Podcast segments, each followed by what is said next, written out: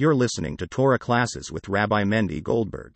This class is a recording from a live class. So, good afternoon, everybody. Welcome back. Just give a second here.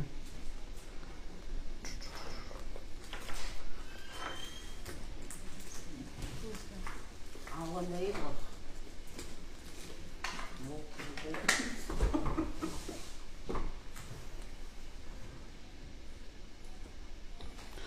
Okay, so as we continue into the Torah reading, we're in the book of Leviticus. And as you know, the book of Leviticus has another name as well, which is the book of called Toras Kohanim, the laws of the Kohanim. Because if you go throughout the book of Leviticus, it's mainly laws that pertain to the Kohanim and what used to happen in the Holy Temple. So the book of Leviticus, last week we spoke about the laws of purity and impurity, that the Kohen is the one that determines who becomes pure and impure.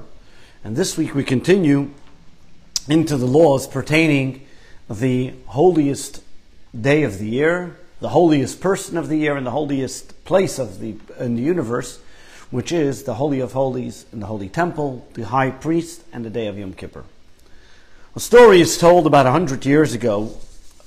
A boy and girl, a man and woman, were going on a date in New York, in Brooklyn, New York, and as the sun is going down, the fellow turns to his date and says, Guess what? I- I'm sorry, but I didn't daven mincha yet. The afternoon service. And the sun is going down, I got to daven. So he jumps out of the car, jumps to the side of the road, and he decides he's going to daven mincha, and that's what he does. The girl, his date, says, What? What kind of business is this? A guy, first of all, if you knew you're going on a date, plan before and You should have him before if it's so important to you. And in the middle of the date, to stand in the middle of the road, she said, This guy is not for me. He's too tzafloigen. He's too all over the place. He doesn't care to dive in the middle of the road, especially going back 100 years ago. It wasn't something that was too normal. And not that it was today. And therefore, she called off the date and says, That's it. I'll find somebody else. At that moment, though the boy was really offended, really hurt, but he made up his mind. And he says, Not only am I going to make sure to daven better, not only am I going to make sure that I daven in time and in a minyan and in a place of a shul and everything else, but I'm going to give everybody else a place to daven as well. And he set up in Borough Park, they have something called the Minyan Factory, something called a Shom, a Shomer Shabbos Shul, a little shtibel in Borough Park. It's called the Shomer Shabbos Shul. And you can go in any time of the day, and you can find a cup of tea or coffee with uh, some mezainis and have a little cake, and a minyan, probably Shachris, Mincha, Ma'ariv, you name it, at any time of the day. Why? Because this guy said, not only am I going to be able to do better, but I want to make other people do better. Even more so when the, they say that when this woman passed away, so they wanted, he was, I guess, still friendly with the family, asked if her funeral can go by this shul in Borough Park. And when they stopped by the shul in Borough Park, he got up and said, It's all because of you that this shul is flourishing. Wow. What did he do? He took a moment in life, which any person would have been sad, disappointed, despondent, and any other negative adjective that you want to put to it. And he took a moment and use that for reflection, but not only for reflection, but for a springboard to be able to create something new, something great because of it. Many times in life, we have those moments where all of a sudden we seem like all of a sudden everything's about to go blank in front of us. The challenges are great, the issues are severe, and it doesn't look like we have anything to be able to take and to use. And it looks like there's no way out. Not only that, let's even talk about in our own personal, not because of outside elements, but our own personal behavior and reflection, the way we serve God. We think at times that the evil inclination really got a hold of us. Satan is really dominating and he's not allowing us to appreciate our connection and relationship with God. And sometimes we have to be able to look deeper, remove that facade, remove that veneer, and look deeper than the layer and rec- recognize that what we believe is the enemy is truly the greatest friend and the greatest gift that we can ever imagine. That that challenge, that test that looks so hard and difficult to overcome is really the thing that's going to uplift us, make us great, and bring us to who we truly are and bring out our greatest potential. But the question is to understand how, what, when, where, and how do we go about it. That's the challenge. So, what we're going to do today is analyze, take one subject in the Torah, look at it from its simple interpretation, as we know that the Torah has in it four different elements simple, numeric, esoteric, and explanatory way, and try to figure out something that's going to happen and what the Torah is telling us about. And one of the things that we talk about is a story, a very interesting story, that's discussed in this week's Torah reading. In this week's Torah reading, we read about the holiest, as we mentioned, the holiest day of the year, Yom Kippur. And one of the things that happened during Yom Kippur service was, we're going to get to it in length, but we'll just mention it right now, which is that they would take a goat, send it to a mountain with an old man, and he would take that goat and throw it off the mountain Azazel. That's what the name of the mountain was, and throw it off the mountain of Azazel. Now, what is this mountain Azazel? Why are we taking a goat, sending it to that mountain? All of a sudden, where does the name Azazel get to be all so pronounced that on the holiest day of the year, we get to talk about this mountain Azazel that they're throwing uh, a goat off it? It becomes a whole issue, and this determines the fate of the Jewish people if they've forgiven or not. So let's understand the story a little bit. Let's go into the depth of the service of the high priest on the holy day of Yom Kippur and try to understand what's happening here. So last week we wrote, spoke about the laws of purity and impurity, but two weeks ago, if you recall, on the day of the inauguration of Aaron and his sons, a tragic event happened. And that was that Aaron's sons, his eldest two sons, Nadav and Avihu, passed away suddenly. They were young boys, very great people to the extent that Moses said that Nadav and Avihu were even greater than Moses and Aaron. And on the day of Aaron's inauguration as the high priest, his sons pass away. Where did they pass away? In the Holy of Holies. And that is because they went into the Holy of Holies in an unwarranted time, without permission. And because of that, they were taken out of the Holy of Holies while they died, and they were buried, and those two people eventually weren't even able to bring the, uh, the Paschal offering in time, the people that buried them. But that's the story.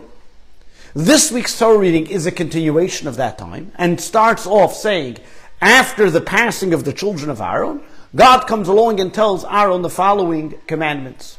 The laws pertaining the holy temple, the laws pertaining the, the, uh, the, the, the holy day of Yom Kippur, and what has to be done on this holiest day.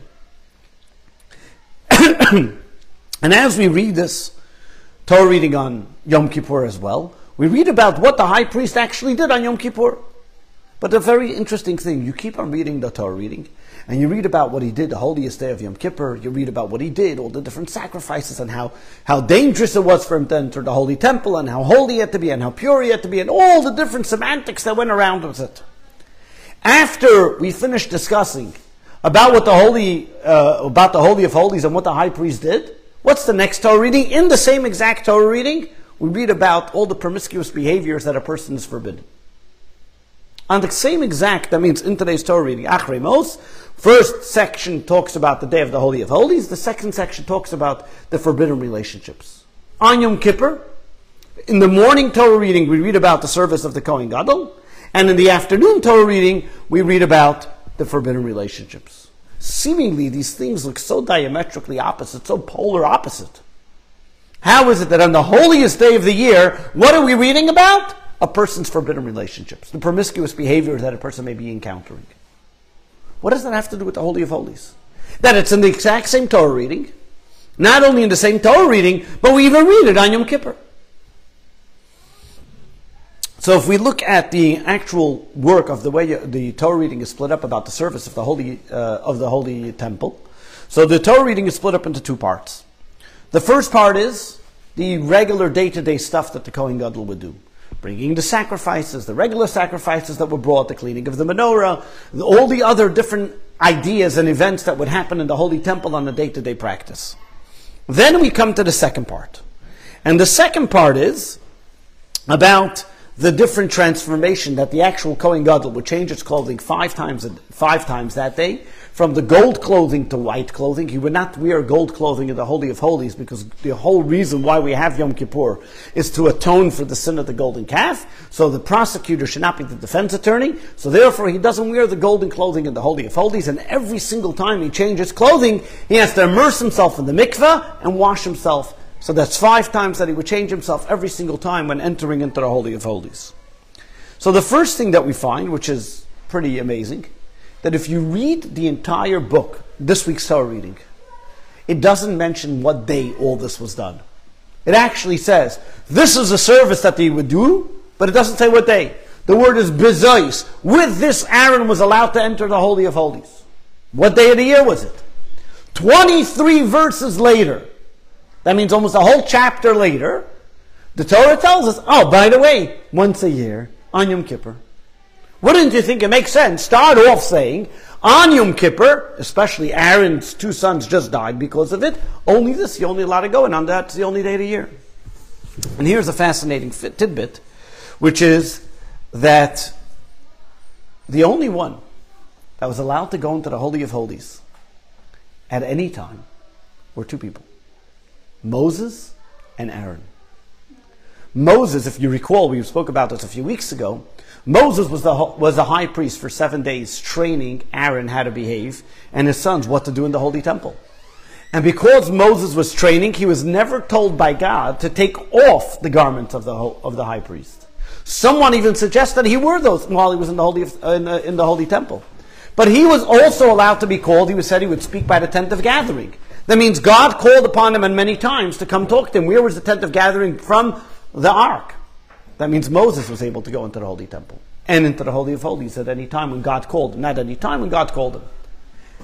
Aaron as well, in this week's Torah reading, some want to comment, and in fact it's brought in the name of the Gaon of Vilna, which says, Aaron Aaron was allowed to go into the Holy Temple. That means every other high priest, when would they be allowed to go into the Holy Temple and into the Holy of Holies? Only once a year. Achas Bashana once a year. With this, Aaron can go in. That means Aaron, because he was on a state of holiness throughout the 40 years of the Jewish people to go in the desert, Aaron was a still level of holiness, and he therefore he was able to go in at any time. Over here you see something unique about Aaron. That Aaron's quality and level of holiness as high priest was far superior than any high priest to come, and because of that, he was allowed to enter at any holy time. This is what some want to suggest. That why it only talks about once a year, only after saying all the um, all the details, saying all the details of when a high priest is allowed to go and is only for every other high priest. Aaron, after he saw his two sons die because of walking into the Holy of Holies, felt that's it. I'm not allowed to enter. Moses said, How can we get him to enter again? He's going to have PTSD from it. He's not going to be able to. This is a real trauma that he lived through seeing his children die because of going into the Holy of Holies. God said, no, he's allowed to go in any time. Kohanim Gedolim, high priest following, only once a year. So what we see over here is the uniqueness of this quality of walking into the Holy of Holies was something that was reserved for special people, special time, and special places. That was part of the events that happened on the day of Yom Kippur. But then there was another event which was also a monumental event that took place in the Mishkan, in the tabernacle, then continued to take place in the first temple and all the way through the second temple, which was as follows. A special lottery took place. There were two goats that were placed at the entrance of the Holy Temple. One goat was going to be designated to be brought onto the altar, which was called Lashem, to be given to God. And one goat was going to be placed to be taken to the mountain Azazel. What would happen? They would find an elderly fellow who this elderly fellow would take this goat, and this goat, the Torah says, would take him to the mountain of Dazazel. The Talmud expounds about what would happen. It was about a mile and a half from the actual temple, and he would walk along the way. There was actually little booths that would have supply him with water and with food. He was the only one that was allowed to eat actually because he had to make it to the mountain. And when he would get to the mountain, he would go to the top of the mountain, throw the goat down, And before the goat even reached a third of the mountain down, it was already shredded into blood and broken and destroyed. It was a very pointy mountain. There was a string that was attached uh, from this goat all the way to the holy temple. And when that was a red string, and when that turned white, the Jewish people knew that they were forgiven. This goat being thrown off the mountain determined the forgiveness of the Jewish people. Now listen what's going on over here. We're taking a goat. First of all, there was a lottery that he had to do. There was in the holy temple, there was two, two pieces, and the Kohen Gadol would stick his hand into the box, take out those two pieces, place them on the goats. The goat that said Lashem would go on the altar. The other goat would go to the, to the place on the mountain to be sent. There was no difference between the two goats. They were exactly the same. One went on the altar, one was thrown down the mountain. What's going on over here? First of all, since when does a goat that's brought, thrown down a mountain forgive the Jewish people? We know that all sacrifices were brought in the Holy Temple. Over here, we're talking about a sacrifice that's not brought in the temple, thrown down a mountain, and why a mountain Azazel? What's Azazel? What's so special about it? What's the mystery behind this Azazel? That because Azazel, therefore it's going to be thrown down the mountain. In Hebrew, I don't know if you know, there's the interesting tidbit. In, Hebrew, it's not the nicest compliment to tell somebody to go to the Azazel. They say there was a story going back in the uh, 1927. There was, I'm sure you heard of the very famous Yiddish writer Chaim Nachman Bialik. So Chaim Nachman Bialik was walking down the street in Tel Aviv, talking to his publisher at the time, known as Yeshua Rabinitsky. And they're walking down the street in Tel Aviv, and of course, Bialik, what language do you think he was talking? Yiddish. He was talking Yiddish to his uh, publisher. One of these hothead new Zionists, you know, were sitting, heard him talking Yiddish, and yells at him, Bialik, you should be speaking Hebrew. So Bialik turns to him and tells him, Go to the Azazel. Who was the fellow? The fellow that he was to, talking to was a fellow by the name of Aaron Nachmeni. Aaron Nachmeni said, Look at the Bialik, went and defamed me in front in public in the street. He told me go to the Azazel. He brought him to court. So Bialik comes to court and says, What I do wrong? Azazel's a mountain. I told him go to Azazel and have a vacation there. Just because he interpreted in Hebrew as a curse word, that's my problem. And actually, Nachmeni had to pay 180 uh, prutos, you know, those days, for making a frivolous lawsuit. So the the concept was that in Israel, even today, it's considered a, uh, so to speak, a, put it this way, don't tell it to your husband, uh, to go to the Azazel. So that's the bottom line. Why, why, what's, why is it such a bad thing? What is Azazel? What's behind this Azazel? So the question over here, as we know, and especially talking about the sins that were given to the Jewish people and the sins that they had, why was it? And this Azazel, and by the way, throughout the Holy Temple, the first temple they used to do it, and the first temple, they were still able to see the stream would transform into white. By the second temple, already the Jews weren't that meritorious. They even had a system that there was a flag that, because in the Holy Temple, he was not allowed to bring the next sacrifice on the holy temple until the one that was by the goat thrown down the mountain. So they had to wait for the one thrown down the mountain and only then bring the other goat on the sacrifice in the holy temple. So they had a flag system. There was one guy that would put up a flag by the mountain of Azazel. The next guy put up a flag, put up a flag, put up a flag. Like this, they knew in the holy temple that the one mountain, that was already thrown down the mountain. During the Second Temple era, where there was already people making mischief and trying to confuse the work in the Holy Temple, so guys would put up false flags. So therefore, they would have to have a messenger, and it would take a little longer because the messenger would go, come back before the old guy made it, to be able to tell, let them know that the, the goat was thrown off the mountain, and you can continue with the service. I mentioned before that it was an elderly fellow that would go, and this is from this week's Torah reading. It says it would send through ish iti, a person with his time limited. And the reason is because generally the person who threw the goat down the mountain didn't live a long life afterwards. For whatever reason, so therefore they've definitely always picked an old man who, maybe that's why they didn't live a long life, because he was an older man, but which we, I don't know if the, you know, whichever one came first, but that was usually the way it was. But the question over here still remains, what is it that the reason that they sent this goat up onto the mountain? The Talmud says something very interesting. The Talmud says that the goat that was sent and that was thrown down the mountain forgave on every single sin in the Torah. The ones you know about and the ones you didn't know about. The ones, the positive commandments, the negative commandments. The ones that you were liable for any type of punishment. This goat throwing it down forgave on all the sins. That's one interpretation. Another interpretation is that the word Azazel, why does it have the name Azazel? And here's the fascinating part for the people named Uzzah and Azael. And who are these people? We'll get to in a moment. Rashi comments, what does it mean, Uzzah and Azael? That this forgave on all law, on all sins, especially on the sins of promiscuity, of forbidden relationships. Now think about this. You have a sin, a person, we read about it in the book of Vayikra, uh, Leviticus, it tells us a sin if you've missed out a positive commandment. Then there's a sin for a negative commandment. Then there's a sin for a commandment that you already paid up. There's all different types of sins and sacrifices that are brought for them. All of a sudden comes Yom Kippur, you have one goat, not even brought in the holy temple, thrown down a mountain, and it forgives on old sins. It's like a, a, a clean pass. Where do you ever find such a thing in the Torah? That you have one goat, not in the holy temple, and not even as a sacrifice, but it's forgiving on every sin, and even the most severe sins of forbidden relationships. So what's happening here? So first of all, who are this Uzzah and Uzal that Rashi is talking about? That it says that that's why Azazel is named after. And there's a fascinating Medrash commentary that explains that this is the name of two angels. Who are these two angels? And during the time of the people of Noach, when they were destruct, when the world was being destroyed by human beings, and God says, I messed up over here, so to speak, the human beings are destroying. We got to restart again. Let's wash the ground. Let's wash the world and start all over again.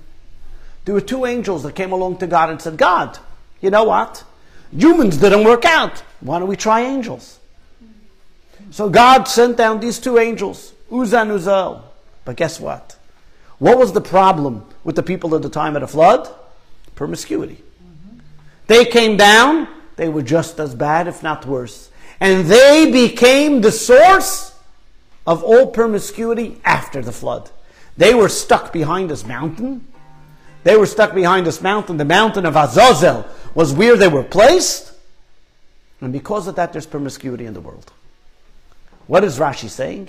What does the goat of the Azazel do to forgive and to atone? These two individuals who cause promiscuity and forbidden relationships in this world, they're the ones that bring the temptation and all the problems because of them. And that's what this goat forgives for. Sounds a little uh, you know, a little, you know, suspicious what's going on over here. But what is it all of a sudden? And not only that, if this mountain is the source of all problems, why then are we sending a goat there?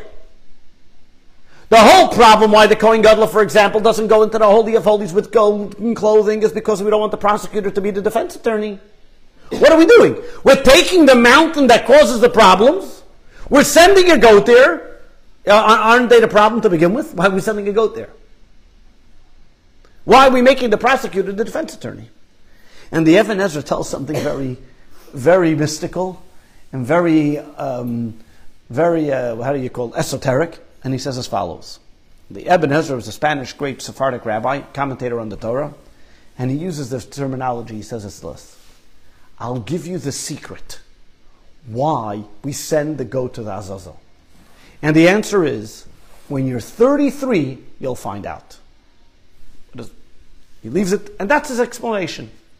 Nachmanides says, What's the Even HaEzra talking about? I'll explain it to you. Nachmanides was a little bit later than Even very, actually almost the same era. Explains what the Even means. And he says, in fact, the Even was telling you a secret, something which is from the secrets of the Torah, and I'll reveal that secret. And he says, if you read a little bit further in the book of Leviticus, come to 33 verses after the commandment of taking the goat to the Azazel, will tell you about do not bring sacrifices to the demons, to the bad angels. What does this have to do? And it says as follows. He says, it says in the Medrash, one of the reasons why we bring a goat to the Mount of Azazel is because we're buying off the Satan, the prosecution. We're bribing the prosecution. Who's the one that wants the Jewish people to lose on Yom Kippur? Yom Kippur is our day of judgment. So what do we do? Before we go into court, we tell the prosecution, we give him a few, uh, you know, we buy him off a little bit, stay out of trouble. Get out of here. Don't, don't bother us too much. And being that Azazel is where the prosecution's hanging out, we bring him a goat and we give him a little bribe and say, here's your goat. Please don't bother us and let us be victorious on the day of Yom Kippur. That's what the Medrash says. So Yom Kippur comes out that why are we sending this goat? Is so to speak to buy off to Satan that he should stay out of our way. To be able that we should be victorious in judgment, that when the Kohen Gadol walks into the Holy of Holies, and when we're praying to God to forgive us in all our sins, we should get a clean slate. What does that got to do with? What does that have to do? Thirty. Oh, because it was 33 verses later that it says it. So, the question still remains since when do we need to have to deal even? Is that our job to go start buying off evil? Let the Satan rot in hell and that's it. What do we need him for? God will give us clemency. We will all walk out victorious. We will all walk out forgiven. Why do we even have to get into bed and deal with the Satan and deal with all this type of nonsense of evil? Are we trying to even let the prosecution think that he has a case by buying him off? The reason why you need to bribe the prosecution is because can have a case. If you, if you know that you're clean, you don't have to deal with the prosecution, you have to buy him off.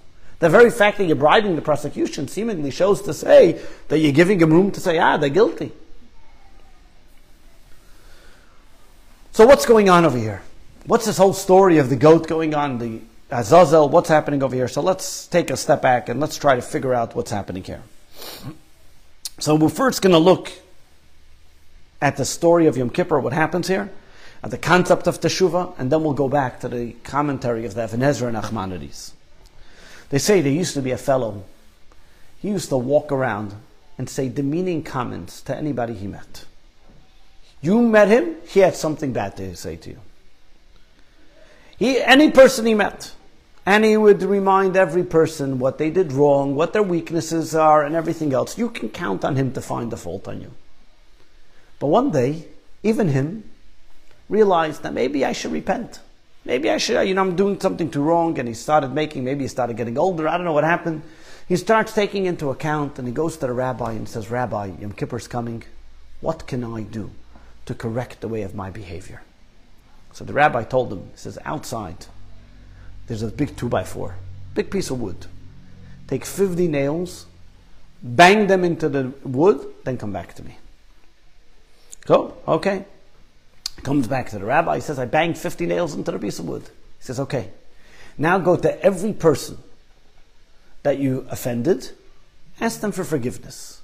And one by one, after you ask them for forgiveness, take out the nail from the wood. After you ask them for forgiveness, you'll take out until you finish the whole complete piece of wood. He finished the whole piece of wood. He comes back to the rabbi. He says, Rabbi, here are all the nails. Here's the wood. I ask forgiveness from everybody. So the rabbi says, That's wonderful, but I want to show you something. Look at the wood now. What's still there? Holes from all those nails that you banged in. He said, The same thing is also that you may have asked for forgiveness. They have maybe forgiven you, but the damage is still there, not in them, but in you. You need to still repair yourself. You need to be able to become different. In a sin, when somebody does something wrong, there's two parts there's the sin, and there's the sinner. The sin itself, or the sinner itself, is between him, for the sinner himself, if you want to talk about, between him and God. And that you have, you have the Yom Kippur, which cleanses you maybe from the sin, from your relationship. But then what about what it did to you? What it created to you? You will never be the same. As King David says in the Tehillim, the chatosi negdi samid, my sins are always against me. The concept that a person, think about it, you know, even in today's day and world, unfortunately, addiction. A person has an addiction as long as they're clean. They can be clean for 20 years. But if they don't constantly work on themselves to be clean, one moment, and they can fall back into the addiction. One lapse, they can even go worse than they were before. That means in order for a person to clean themselves completely, in order for a person to really rectify himself, it's not just enough to be able to have the repentance. He also has to get it out of the system. The person himself has to be cleaned. This is when we talk about Yom Kippur. You have Yom Kippur, there's the two goats. There's the goat that was brought in the sacrifice as a holy temple. That's the Lashem. The holy day of Yom Kippur itself atones a person for the sin, gets rid of the sin. But what about the sinner? How does he change? How does he become different? So a Jew's coming on Yom Kippur, he wants to start from scratch. He wants to repair the relationship that he has with Almighty God. So the sin itself, he got rid of because Yom Kippur comes and automatically the day of Yom Kippur cleanses you from that sin. And therefore, all of a sudden, comes Yom Kippur, comes the second one, is not only about the sinner, not only about the relationship that the sinner has with God, that God says, okay, you're forgiven, but that little spot that you need to get rid of forever, that little leftovers remnants, that's the goat that's sent to Azazel. The goat that sent to Azazel is the one that cleans the sin, not just the sinner. Is able to remove the individual and to be able to take the person and remove him from anything that any sin that he had. How is that? Because what does it do? The sin, what is this goat doing? This goat is being sent away to a far off goat place. The concept of sending it away, meaning is that you're taking it and removing it from yourself, that you disassociate yourself from something. Your Azazel is not just another place. Azazel is a place that you're saying, uh, me and the sin have no longer a relationship. The sin is not associated with me. I take it and remove it myself. It's not in the holy temple where the person becomes forgiven. In the holy temple, it's the sinner and his relationship is repaired with God. But the sin itself, for it to be eradicated, has to be taken to a far out place, has to be thrown into the trash, and a trash that's really far. Maimonides uh, discusses it in his Guide for the Perplexed. Maimonides tells us that because this goat that was sent away was there to be able to atone for the sins, the most stringent and harshest sins that a person may have done. Therefore, in the holy temple, there was no place for it. It had to go off to a far off mountain, and over there, it was completely cleaned. Why?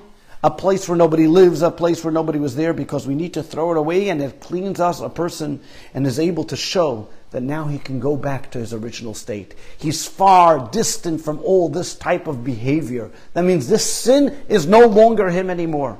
Has nothing to do with him. He's not that type of individual anymore. The Maharal, the Yehuda Leiblowy, who is an unbelievable Kabbalistic scholar on his commentary as the Torah as well explains, something even more deeper from a Hasidic perspective. What this goat symbolizes, but takes even a step back, that when a person does an Avera, when a person does something wrong, he does not, even though at the moment he was doing something wrong and he was the person that did something wrong, but what he is showing is that he is not the sin and the sin is not him. That he separates himself. That the very fact that he did something wrong, that was not him to begin with. He was overtaken by some type of spirit, so to speak. As we say in the Torah, the only reason why a person does something wrong is only because a spirit of folly comes into him to do something wrong. You as an essential individual wants to have a relationship with God. You essentially are a godly individual. The very fact that you did something wrong was because you were influenced, you were addicted, you were under the influence of something of nonsense that caused you to do something wrong. But really, you and the sin have nothing to do with each other. And how does he do that? Is by sending it far away. It's like a person who, when he recognizes that something is bothering him, or when he recognizes that, for example, if you're standing, if you're sitting by a red light, and all of a sudden you have a voice telling, go, don't worry about it, don't worry about it. What are you going to tell to that voice? What do you mean, don't worry about it? Another car is going to come and hit me. You recognize it's nonsense. But the problem is nobody does something wrong thinking, ah, I'm doing something wrong. There is no person that says, I'm going to do something wrong today. Every person that does something wrong has some type of legitimacy. Not that only that they're going to get away with it, that they have a greater cause, they have a better reason, they're higher, they're greater, they have a reason why they can they're able to do it. What over here happens when we send away the goat? What we're saying is that really this sin is not who I am. I am an individual who wants to have a relationship with God. And it takes time. Because really, sins do become part of us. Sins do sometimes make us who we are.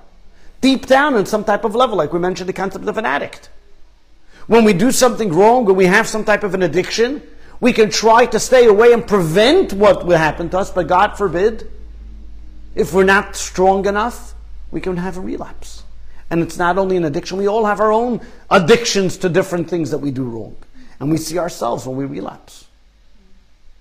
It's not because we want to, it's because we haven't cleansed ourselves completely from it.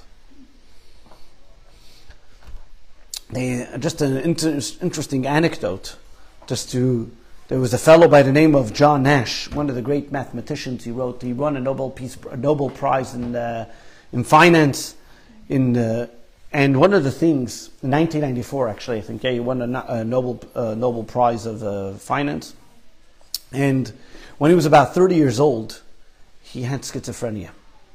And his wife said that when he had schizophrenia, he would think about like the communists are coming and they had these red bow ties and they're going to attack him and they're going to capture him because since he's coming up with all these mathematical uh, equations and algorithms to be able to create a better uh, finance and whatever it may be.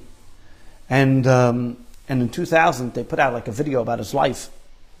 And in there, there's a scene, whether it's true or it's imaginable, but whatever the scene is, where he's walking out of getting his um, you know, he's the height of his career, got the Nobel Prize, and as he walks out, he gets hit by this attack of schizophrenia, you know.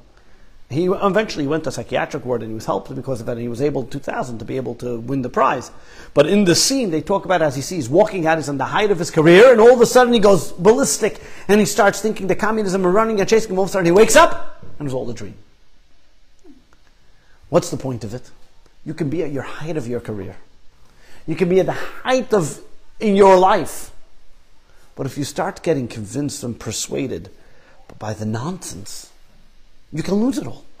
How many people have we seen in the highest of offices and over a stupid temptation? Many times was promiscuity or money. They lost it all. And if they would be able to go back in time, they would say, well, let me just throw out that convincing mind that told me, don't worry, I can get away with it. I'm not doing anything wrong. I'm really allowed. It's consensual, whatever it may be. Why?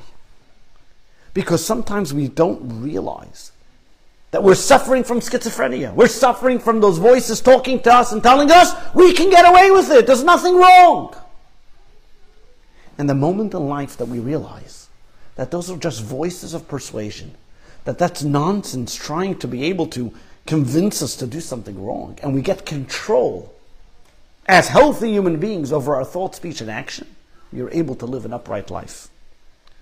The Maharal, in his Shabbos Teshuvah speech when he spoke, he said, the sin that a Jewish person has is not because of his essential soul. The quintessence of a Jew never wants to sin or do anything wrong. The quintessence of a Jew stays strong and committed to God. What is it only? It's the outside. It's the covering. It's the persuasion that thinks that he's going to be able to separate his essence from his body. And therefore, what do we say? Send away, send it away to a distant place. Take that goat who is persuading you and promiscuous and send it away. Make sure you realize it's a differentiation. You're not the same person. Rabbi Yosef Dov Soloveitchik, rabbi of uh, YU, was actually a friend of the Rebbe, once explained, and he said, there's an interesting story. When we spoke about this once before, Acher, the teacher of Rabbi Meir, was one of the great scholars, and then eventually left the way of Judaism, and he felt that there's no way for him to repent, because he said, everybody can return, and he quoted, Shuvu banim shavevim, return my sons, oh repent, and everybody chutz me'acher, that Acher does not have the opportunity to repent. And the question is, how is it possible? How is it possible to say that Elisha ben Avuya, the greatest scholar in the Mishnah, one of the great scholars in the Mishnah, teacher of Meir, just because he went off the way, he should not have an opportunity to repent? So he explained as follows, and he says as follows. He says, what does it mean? Shuvu banim shaveva. every person can repent. Every single person is a son of Almighty God.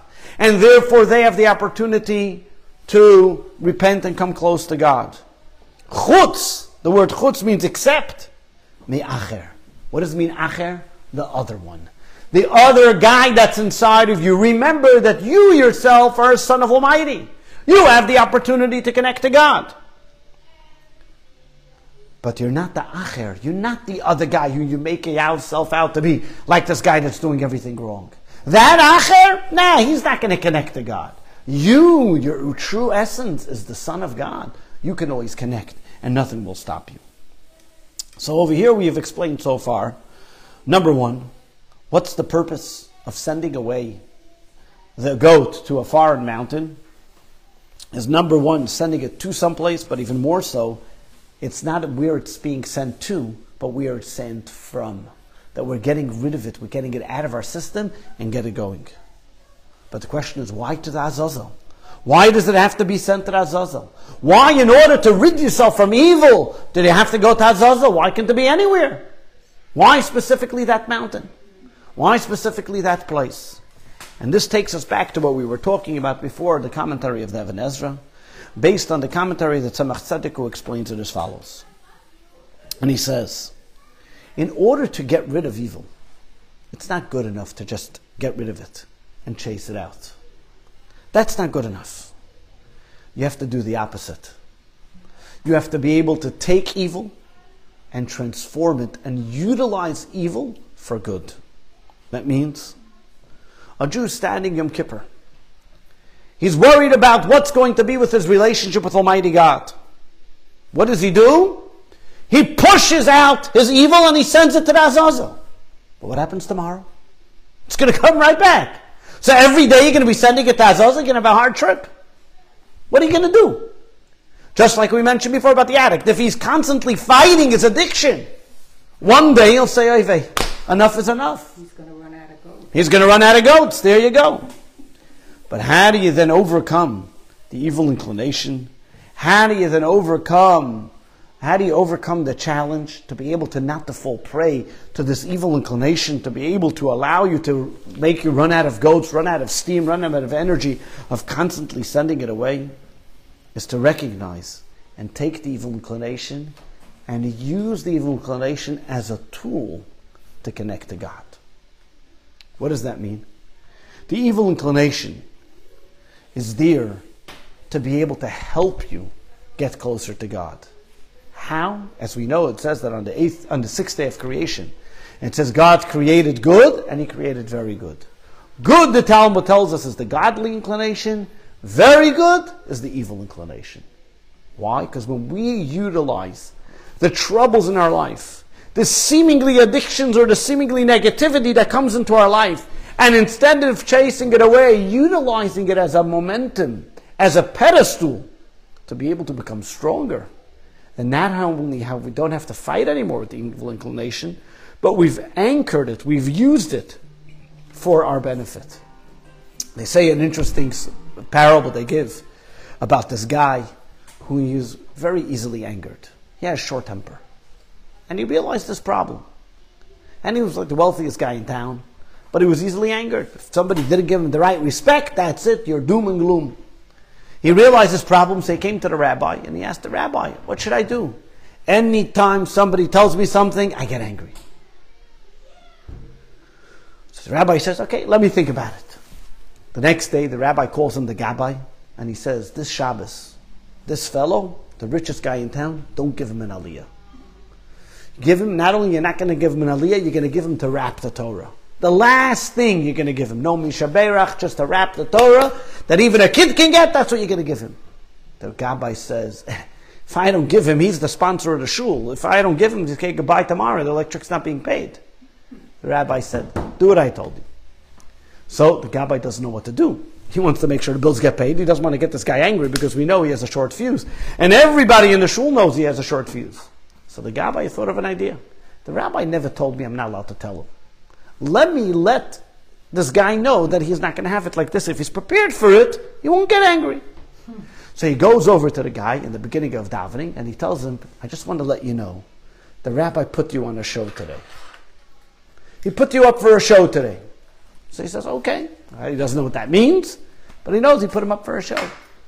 So it comes the first aliyah, he doesn't get it, the second one, the third one, and everybody's looking around murmuring, uh oh, we'll just wait for this fuse to blow. Who knows what's going to happen? Mm-hmm. And every, as it goes on, finally he gets Galila, and he's called up to the Torah for Galila, and he gets it, and he doesn't make a sound. He gets it, he's quiet, and he walks off. Everybody's shocked. What's happening here? The rabbi calls him over the next day and he says, No, what happened? Why didn't you get upset? He says, I was told in advance that there was going to be a show, so I knew not to. So the rabbi told him, Life is a show. Everything's a show. You were able to overcome to know that there was a show, you'll be able to overcome all the issues of shows as well.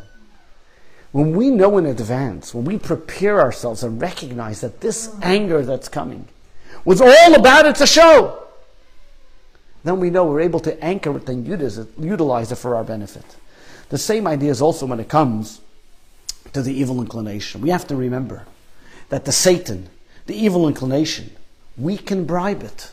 What does it mean we can bribe it? We can make it use, utilize it for our benefit. It comes Yom Kippur. What does the Even HaEzra say? We're sending a sacrifice. We're sending it to the Satan. Why? Because we're utilizing the Satan. Not only is it no longer a prosecution, but we're using it for our defense. This is what the Alter Rebbe explains to us in Tanya Nigeris Tshuva. The Alter Rebbe tells us that so great is Teshuvah that it can take wanton sins and make it into merits. Something that you purposely did wrong, God says you do Teshuvah, you can change the clock back, and you're all doing okay. How's that possible? I don't have a time machine. Imagine if I can think about all the things that I said, and I can rewind and take them back. About the Alter Rebbe tells us, no, you know how great Teshuvah is? It erases not only the present, not only the past, but it will erase anything that you have done, and it can even make it, not only does it erase it, but it can even make it into greatest merit. How is it possible? And this is because we're talking about the present. What you do now gives your past a whole new meaning. The way you react to the present situation tells me what the past was for you. That means, yes, we were challenged in the past, but what did you do about it? How do you react to it? When you react to the present in a different way, you automatically are changing the past. Take the story of Aaron. When he reacted to the passing of his sons, that gave him the ability that now he should be able to walk into the Holy of Holies. Because it was his reaction to the, past, to the present that changed the past. This is what the Torah is telling us, and this is what the purpose of this goat that you sent to the goat to that place of Azazel. The reason why it was sent to the place of Azazel, the place where promiscuity started, where Uzan Uzel, where all the promiscuity of the world, where the Satan rests, is because we're saying we are going to take evil. Not only we're not going to fight evil, but we're going to harness evil to, for our benefit. We're going to bribe the evil to make it work for us. Everything that we talk about has already a precedent where it happened before. And who is it? By Jacob, our forefather. When Jacob heard about Esav, who after 34 years of not getting along with Esav, he sent Esav, what does he do? He tells Esav he sends him messengers, he sends him gifts.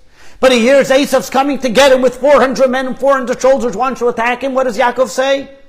I have options. I pray to God. I can fight him. But what's my first thing I'm going to do? I'll send them gifts.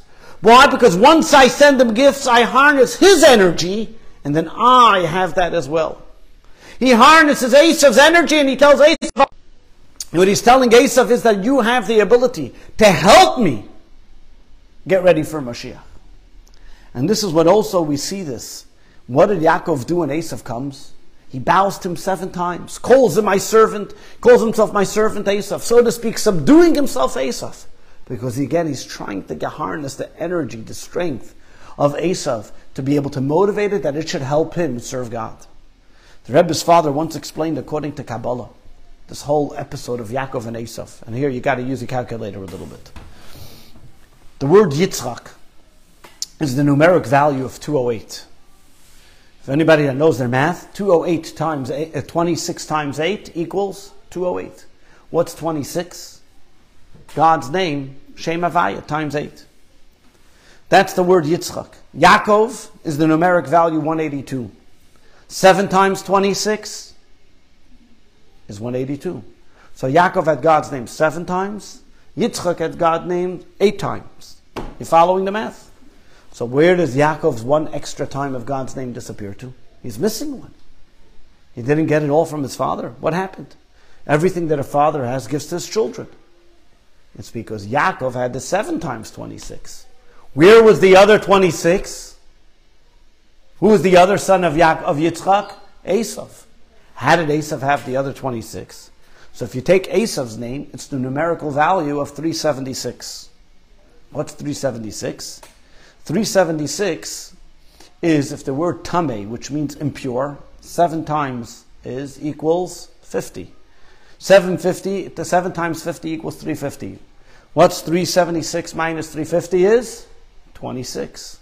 So Esav had 7 times impure plus 126. Yaakov bows seven times to Esav, says, removes from him the seven levels of impurity. So what should he be left with? That 126, God's name, he should become impure. What Yaakov was doing, he was harnessing, he was trying to remove the impurity that Esav had. That now Esav also should become holy and pure. Unfortunately, he didn't finish his mission, and that will be completed when Mashiach comes. When Mashiach comes, it says, as we say it in our davening, the Olu Mashiach Bartzion Lishpeitus Ar Esav. That then even the people of Esav will come to identify and recognize the greatness of God. That harnessing of the energy of evil, getting rid of the, completely of the impure, showing that even with within Esav there's the 26, there's the name of God, will come at the time of the coming of Mashiach. But that started from Yaakov bowing those seven times. That started from Yaakov recognizing evil you don't need to fight. Evil you need to harness and utilize it for its benefit. The same idea is also in our own life. When we have an issue, whatever it may be, a difficulty, a challenge, or even an evil spirit within ourselves that causes us to do whatever it may be.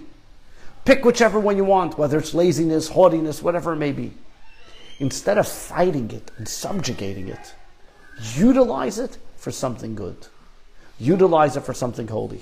And then it becomes, and then you can elevate it. There's a story told about a student of this, the Mittler Rebbe. And he, uh, he was he used to, he had an ex, he was a beautiful orator. He would be able to describe and explain words of Chassidus beautifully. But he also got an ego because of it. So he went to the Mittler Rebbe and he told the Mittler Rebbe, what should I do about it? What should I do? I'm getting ego, I'm egotistic because of it. The Mittler Rebbe told him.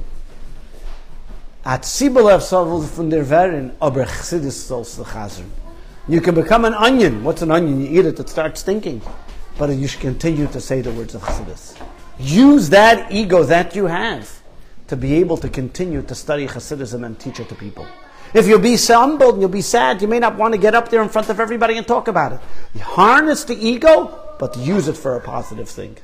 Same thing in our life. We need to harness the challenges that God gives us to utilize it to make us greater, better, and bigger.